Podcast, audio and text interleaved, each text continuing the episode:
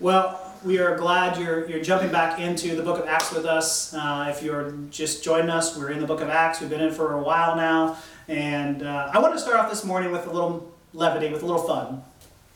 Um, there, there's a, a, meme going around that you may have seen this before, uh, but it seems very relevant uh, in the world we're living in right now. If you see this picture up here on the screen, this is a uh, the very popular picture. Um, and just take a moment and look at it. Take note of what you notice. I mean, what sticks out to you? What, what, what, what, might stick out to you first? First, it might be there, there's a dog drinking coffee. Uh, that's different. uh, with a room on fire. But instead of freaking out as he rightly should, he just sits there and says, This is fine, right? it's kind of halfway between a, a, shrug and just a complete denial of reality, right? And if you're honest, some of you may have come to church, if, if you're watching this at all, um, with a bit of skepticism that the church itself and others like it are the dog, right? And that we're even in the midst of historic events such as worldwide virus that, is, that has taken over, they might be asking, What hope are you going to give us? What shred of dignity will you have left if you go around saying, This is fine? Maybe you're like me and you hear people and pastors saying things like, Do not fear, God's in control. And those feel like Christian versions of, This is fine.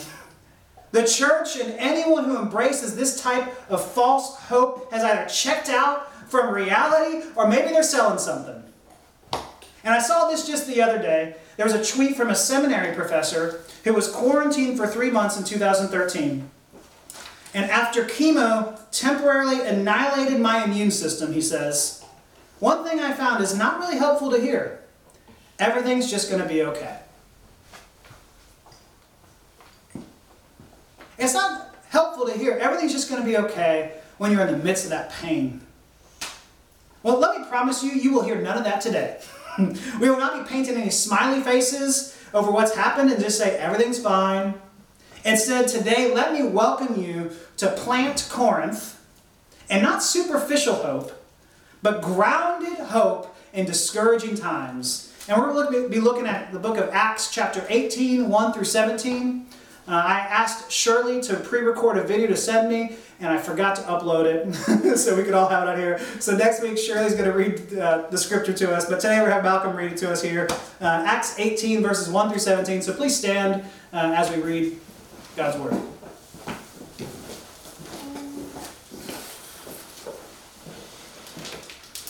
All right, Acts 18, verses 1 to 17. After this, Paul left Athens and went to Corinth.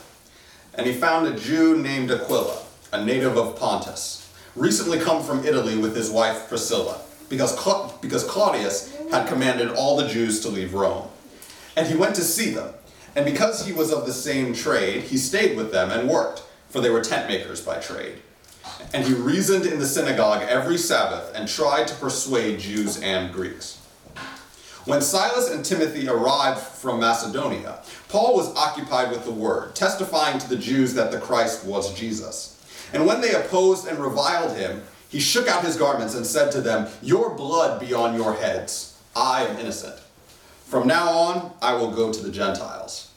And he left there and went to the house of a man named, named Titius Justus, a worshiper of God. His house was next door to the synagogue. Crispus, the, the ruler of the synagogue, believed in the Lord together with his entire household. And many of the Corinthians, hearing Paul, believed and were baptized. And the Lord said to Paul one night in a vision, Do not be afraid, but go on speaking and do not be silent, for I am with you. And no one will attack you to harm you, for I have many in this city who are my people. And he stayed a year and six months, teaching the word of God among them. But when Gallio was proconsul of Achaia, the Jews made a united attack on Paul and brought him before the tribunal, saying, This man is persuading people to worship God contrary to the law. But when Paul was about to open his mouth, Gallio said to the Jews, If it were a matter of wrongdoing or vicious crime, O Jews, I, w- I would have reason to accept your complaint. But since it is a matter of questions about words and names and your own law, see to it yourselves. I refuse to be a judge of these things. And he drove them from the tribunal. And they all seized Sosthenes, the ruler of the synagogue, and beat him in front of the tribunal. But Gallio paid no attention to any of this. This is the word of the Lord. Thanks be to God. You may be seated if you weren't already seated. Let's pray. Oh, Father, we do thank you that this is the word of the Lord, and we do say thanks be to God for it. Uh, Lord, it's times when we, we feel helpless that we realize how much we are dependent upon you. And so, Lord, in this helpless state, Lord, may we depend upon you and on your word and hear from you today. We pray this in Jesus' name. Amen. All right, well, as Paul is going on his second missionary journey, um, he just left Athens, if you remember from last week. Um, he, he left the cultural capital of the world with these elite thinkers, uh, men and women who, who came up with some brilliant ways to think about life. And, and, and just these brilliant people, and they had, they had, they had, Paul had a few conversions there, we, we read about that. But for the most part, Paul got mocked and, and really laughed out of Athens.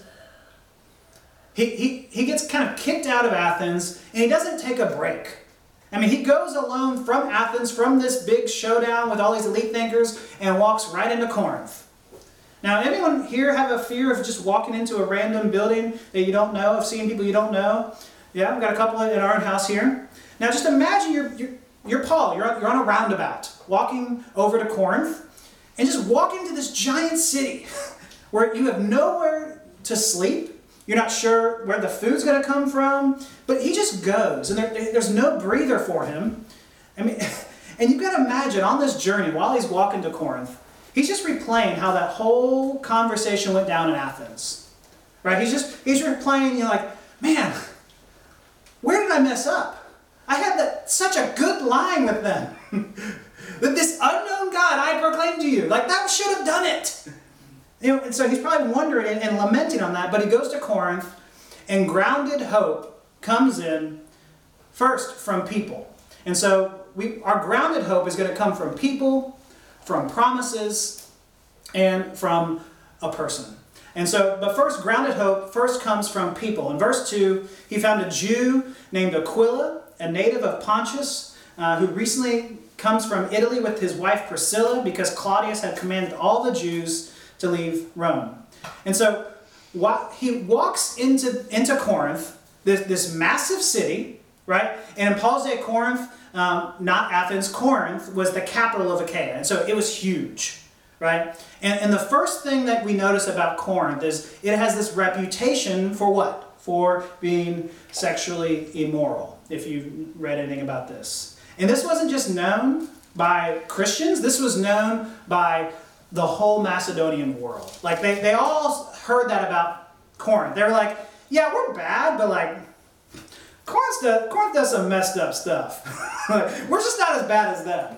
And so it, Corinth is like Vegas meets LA meets Miami uh, meets your internet browser, right? Like the, the people of Corinth worshipped Aphrodite the goddess of love. And so, under the guise of religion, they engaged in, in unrestrained immorality. I mean, they had a, they had a thousand female slaves that, that would serve in Aphrodite's temple by day and be prostitutes by night. A thousand. I mean, it was so bad that, that they, they came up with a word to describe what this is like. It was to Corinthianize. And so when someone comes up with a word like, like oh, you pulled a Malcolm, like we know what that means because that's just Malcolm. but like when someone says, oh, you Corinthianized, like that's bad. Like you're known for that. You're known for something terrible right here. And so they were known by this. And Paul walks into the city just disheartened, just like he walked into Athens and he was provoked by all the idols. He is provoked and he's disheartened by the overt sin that's happening there, and, and it's just seen as normal. Instantly, he meets these two people, though Priscilla and Aquila, and who just happen to have the same talent as Paul uh, of tent making. Uh, and, and, we're now being introduced to one of Paul's hidden talents that he, he's a tent maker. Uh, that's how he supports himself. he makes tents out of leather.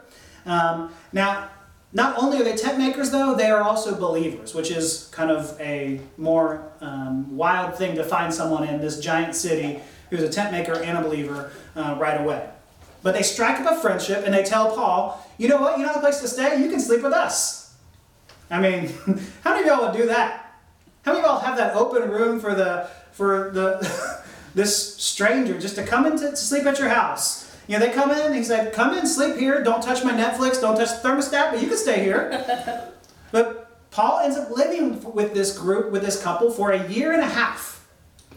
I mean, that's that's a gift for some of you guys to just open up your home to, to take in this, this random person just to practice sacrificial hospitality. This isn't, hey, we're, you know, we hear you're doing good things, we wish you well. Thoughts and prayers. Mm. Thoughts and prayers, amen.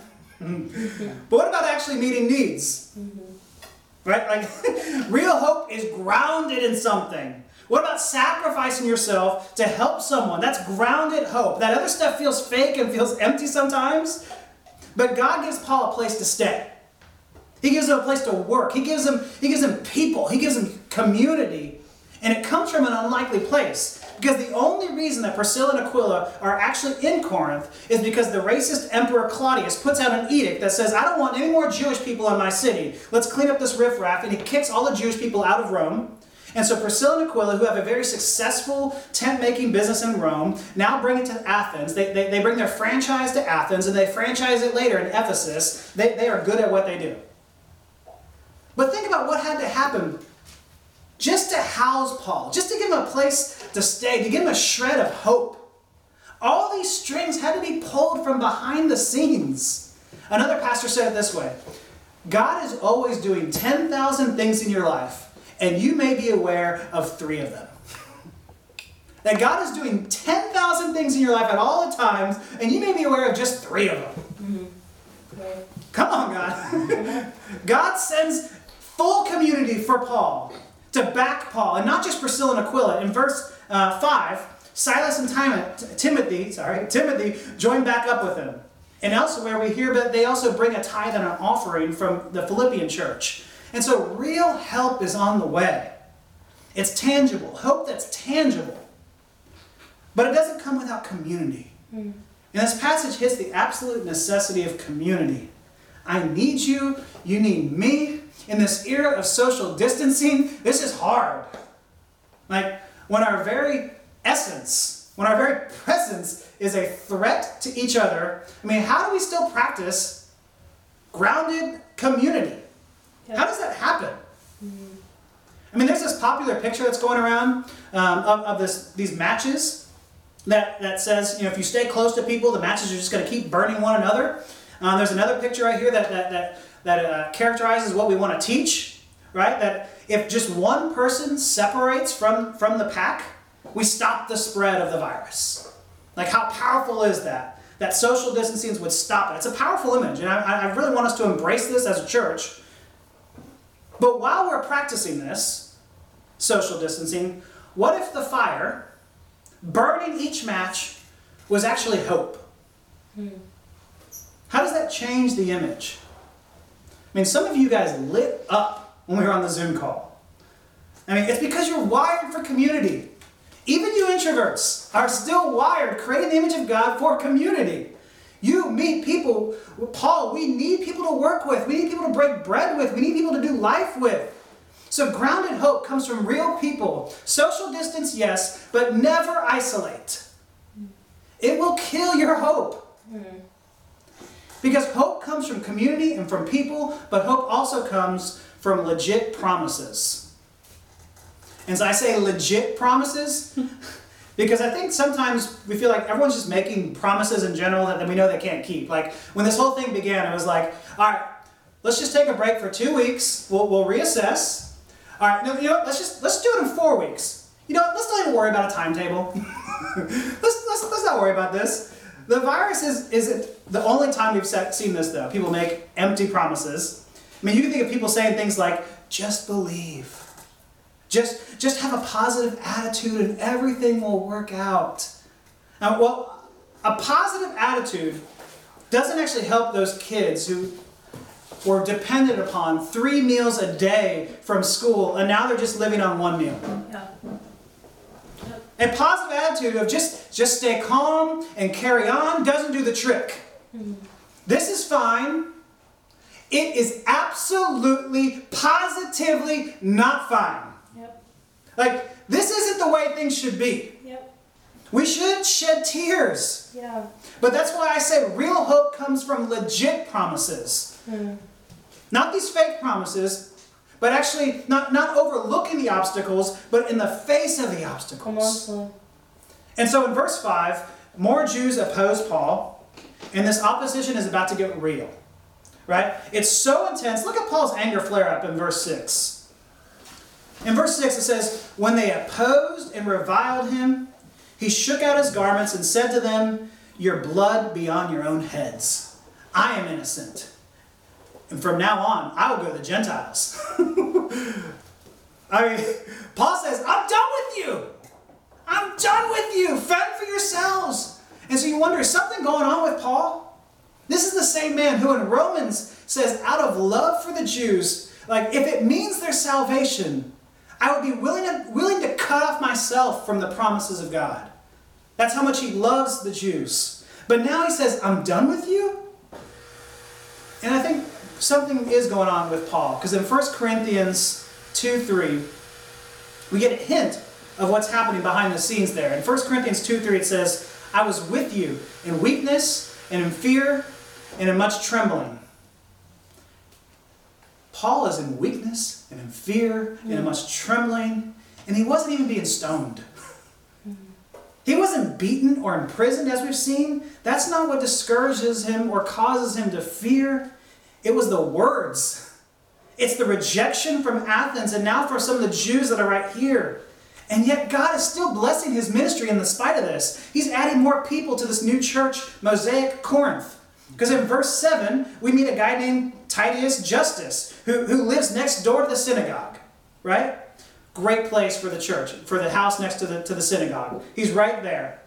But Paul goes and converts this guy, and they start this new church plant in his home, right next to the synagogue. That's brave, Paul. Uh, that's a little brave. That, that, that might be asking for a fight there. There you go. Let's start the church right next door to your synagogue.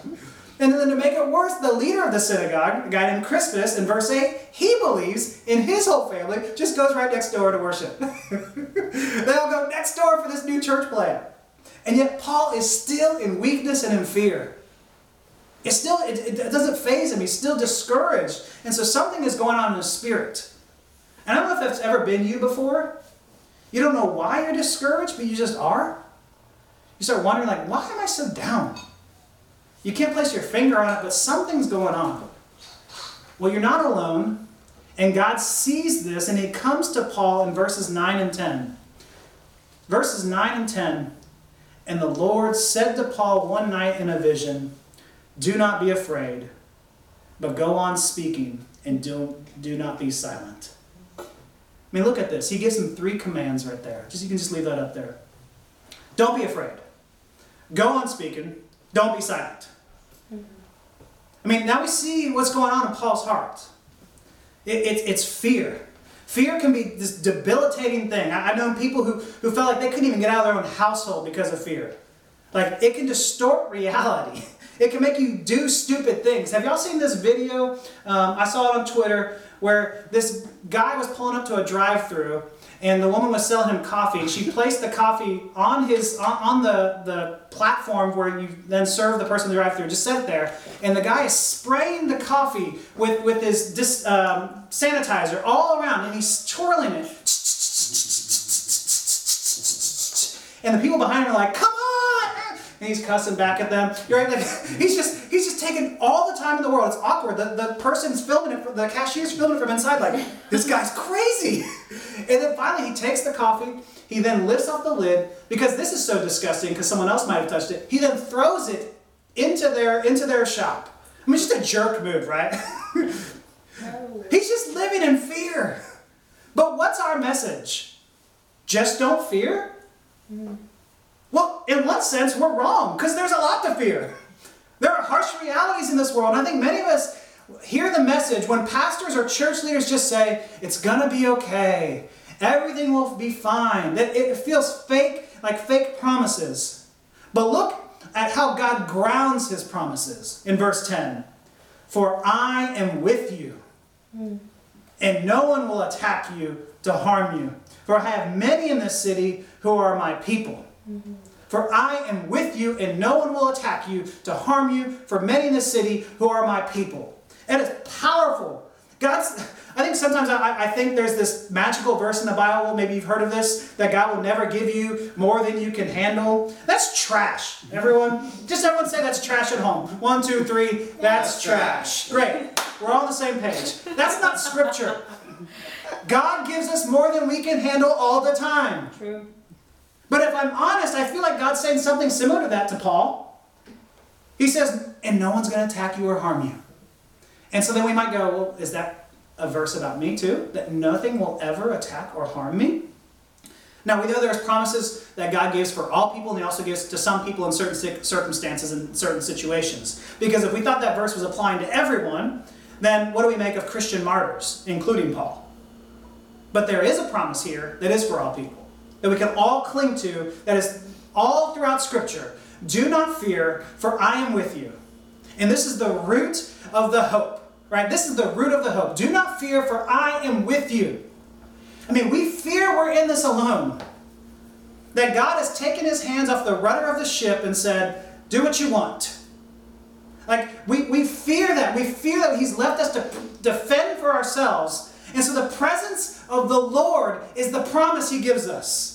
It's the surety, it's the security that we can cling to. I mean, how does your faith not die out during this time?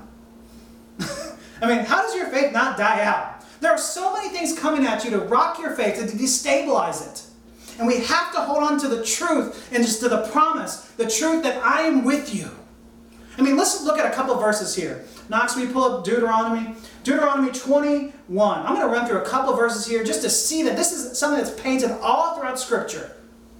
Deuteronomy 21 says, When you go out to battle against your enemies and see horses and chariots and people more numerous than you, do not be afraid of them, for the Lord your God, who brought you up out of the land of Egypt, is with you. Mm. Verse, Isaiah 41:10 says, Do not fear, for I am with you. Isaiah 43, 5 says, Do not fear, or fear not, for I am with you. Let's look at Jeremiah 42, 11. Do not fear the king of Babylon, of whom you are afraid. Do not fear him, declares the Lord, for I am with you to save you and to deliver you from his hand. 1 Chronicles 22, 1. Then David said, Here shall be the house of the Lord of God, and here the altar of the burnt. That's not what I wanted to say. I was reading off our screen. Okay, from a different passage now. Is not the Lord your God with you? And has he not given you rest on every side? And then let's end with Psalm 23. Even though I walk through the valley of the shadow of death, I will fear no evil, for you are with me. Your rod and your staff, they comfort me. I mean, God is with us right now just as much as he was four weeks ago. Yeah. His promises are not little cat posters that say, just believe, right? they are rooted in reality. Yeah. They're rooted in real life. He's, he said, Do not fear, speak up, don't be silent, because I am with you, and no one will attack you. Mm. He's giving them promises to make sure of those promises, like grounds those promises in real things. Now, what happens though right after he says, you will not be attacked. Well, Paul gets attacked. And so you might be doubting the promises of God. Paul gets attacked right away. And you might be wondering, okay, it's hard to believe in you now, Lord. And this is probably true for a lot of us right now. We start wondering, Lord, where are you? But look at the promise. He says, No one will attack you to harm you. Mm. And guess what? Nothing happens to Paul. And in fact, he doesn't even have to speak for himself. He doesn't even get to defend himself before the tribunal. Right before he's given his defense, the Roman council says, No, I don't want anything to do with this. God makes it so that all he has to do is sit and watch God work. Come on. Come on. The proconsul says, This is an intramural debate. I don't want to have anything to do with this. And in that one act of saying, I don't want to have anything to do with this, he makes a precedent for all of Rome that legitimizes Christianity. Just in this one little act here. I mean, look at God showing off. He's not the author of sin, but he, in his sovereignty, he can repurpose sin Yeah. for his good. Yep. And so he takes the edict of Claudius to get rid of all the riffraff to bring people as a community for Paul. He uses the leader of the synagogue to be the first person that Paul baptizes in Corinth. He takes the Jews who are trying to persecute Paul to be an occasion to make Christianity legal throughout the Roman Empire. It's not just in spite of, but through the persecution that God's keeping his promises. And so he is using the devil's arrows against him. Right? I mean, how do we know he's going to keep his promise for us, though? And I think that's where a lot of this boils down to is I can trust God and his word here, but how do I know it's actually applicable to me? Well, because the last point here is that because he gave us a person, and his name is Jesus. Hmm. Christianity has never grown or flourished because of a great rock star leader leading the cause, or wasn't ever grown through well systematized outreach plans. It caught fire amidst persecution because Christianity is the most upside down religion in the world. It stands out because its founder, Jesus Christ, who, who is God of the universe, like who could have called legions of angels down to defend himself, he washes his disciples' feet. like, like th- this Jesus who had eternity past, had the presence of God always with him, who truly felt the presence of God as he was the God, who had no fear because God the Father was always with him, he was rejected. That you might be accepted. How can I be sure that the promise was given that I, that, that I haven't messed it up? That you know that maybe there's some stipulations and conditions that I, that I made it void? God is with me, but is He with me when I sin? Is He with me when, when I'm really, really bad? Well, that's exactly why He came, right? In this passage, like the synagogue leader who took, took over from Crispus, a guy named Sosthenes, brings Paul before the judgment seat, it talks about, before the judgment seat to be weighed and be, to be counted, and something odd and crazy happens. Instead of the trial being about Paul, it's completely thrown out, and Sosthenes, the man who brought the charges, gets judged himself by the crowd. I mean, it's a total reversal. It's a total reversal. You say, who could have predicted this? It's a picture, I think, of what the devil does in bringing charges against us at the eternal tri- trial before the mighty judgment seat, and God says, No, devil. The same charges that you will lob against my people, I will use to slit your throat. Literally every time. Because it's the sinners of whom I came to save. Come on. Do they have sin? Well, that's exactly who my, my son came to save, was sinners. Great. They are paid for. You can't lob any charge against them. And so then Jesus goes and experiences a time without God. He gets cut off so that you have access to God. Jesus felt the wrath, the forsaking, so that we don't have to experience it. Jesus experienced God's absence so we could experience his presence. thank you, Lord. Jesus went before the judgment seat.